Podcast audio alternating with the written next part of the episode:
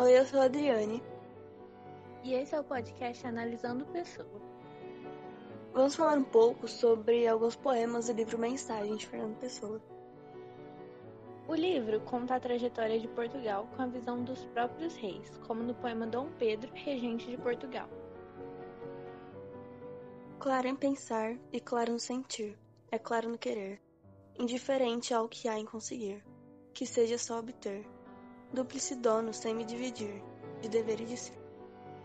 Não me podia a sorte dar guarida, por não ser eu dos seus. Assim vivi, assim morri, vida. Calmo sob mudos céus, fiel à palavra dada e à ideia tida. Tudo mais é com Deus. No primeiro verso do poema, a repetição da palavra claro mostra como Dom Pedro era considerado um homem inteligente e objetivo. Porém, no terceiro verso, mostra como ele não tinha desejo de conquistar nada e sendo ele responsável por dois territórios, Portugal e Ceuta, ele exercia seu poder igualmente nesses dois países, assim como diz no verso: duplice dono, sem me dividir. Dom Pedro também diz que a sorte não podia ajudar ele, por ele não ser seu filho, ou seja, ele se considerava azarado. E assim, ele foi vivendo calmo apesar de todas as circunstâncias e fiel àquilo que ele prometeu. Agora o poema Última Nau, que relata sobre o desaparecimento do rei Dom Sebastião.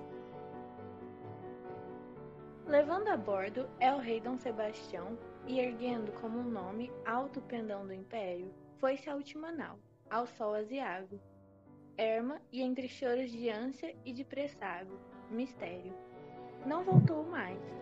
Aqui ele em descoberta portou, voltará da sorte incerta que teve? Deus guarda o corpo e a forma do futuro, mas sua luz projeta o sonho escuro e breve. Ah, quanto mais ao povo a alma falta, mais a minha alma atlântica se exalta e entorna. E em mim, no mar que não tem tempo ou espaço, vejo entre a serração teu vulto baço, que torna. Não sei a hora, mas sei que há a hora. Demore a Deus, chame-lhe a alma embora. Mistério. Surges ao sol em mim e a névoa finda, a mesma e trazes o pendão ainda do império. Na primeira estrofe, Fernando Pessoa demonstra que a última nau que o título se refere é a que partiu Dom Sebastião. Ele utilizou palavras com conotação negativa, mostrando que tinha uma atmosfera ruim acerca da partida do rei como por exemplo, ele adjetivou o sol como aziago, dando a entender que está azarado, além de mencionar o choro e a tristeza.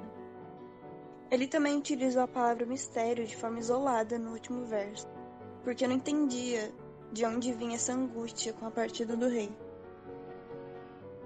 E a partir daí, o poema passa a se basear no sebastianismo, que é uma crença de que o rei Dom Sebastião, que desapareceu nessa batalha no norte da África, voltaria a qualquer momento para salvar Portugal da crise que se formou após seu sumiço. É demonstrado como esse mito se tornou uma esperança, já que nessa mesma estrofe o lírico fala sobre Deus estar guardando o futuro, que no caso seria o retorno do soberano. Nos versos seguintes, também há uma referência sobre a crise que está acontecendo em Portugal, pois é declarado: quanto mais ao povo a alma falta, descrevendo as dificuldades e o sentimento de abandono da população.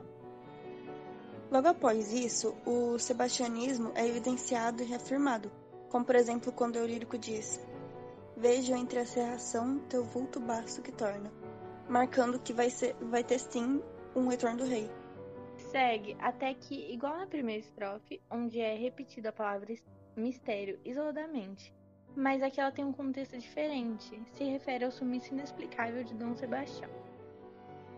Os versinais é tratado sobre como se via o regresso do monarca. O eu lírico descreve: Surges ao sol em mim e a névoa finda. Novamente, se utiliza o sol que marcou a ida do rei e supostamente marcaria a volta. Além disso, a névoa é definida como finda, ou seja, estaria colocando um fim na crise portuguesa.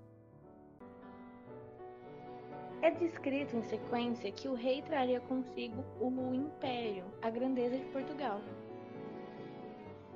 E para finalizar, o poema O Quinto Império. Triste de quem vive em casa, contente com o seu lar, sem que um sonho, no erguer de asa, faça até mais rubra a brasa da lareira abandonar. Triste de quem é feliz, vive porque a vida é dura, nada na alma lhe diz mais que a lição da raiz, ter por vida a sepultura. Eras sobre eras se somem, no tempo que em eras vem. Ser descontente é ser homem, que as forças cegas se domem pela visão que a alma tem. E assim, passados os quatro tempos do ser que sonhou, a terra será teatro, do dia claro que no ato da erma noite começou. Grécia, Roma, cristandade, Europa. Os quatro se vão para onde vai toda idade, quem vem viver a verdade que morreu Dom Sebastião? O título desse poema mostra qual tema vai ser tratado nele, que é a crença do Quinto Império.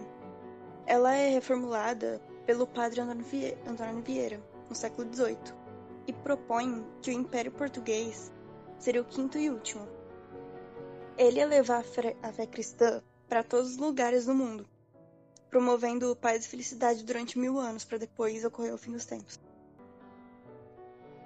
No início, o eu lírico coloca que a vida de quem vive contente e satisfeito é conformista, porque essas pessoas não têm sonhos que as mobilizam ao ponto delas abandonarem tudo e irem em busca de algo que desejam ou de aventura. Ter por vida sepultura. É uma frase de grande crítica do autor a esse acomodamento. Ele acha que o único ponto importante da vida desse tipo de pessoa vai ser a sua sepultura.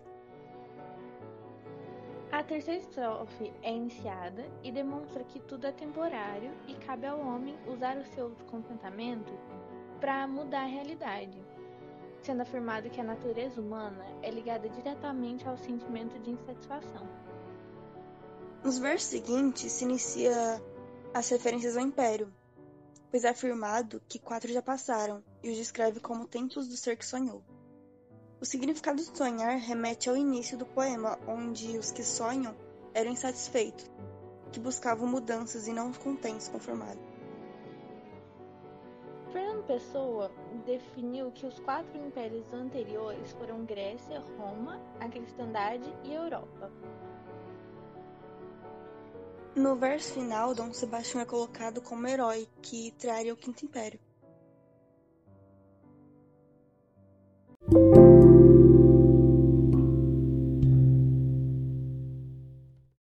Os jovens sempre se perguntam por que, que eles têm que ler livros como os de Fernando Pessoa, que não tem uma linguagem muito acessível.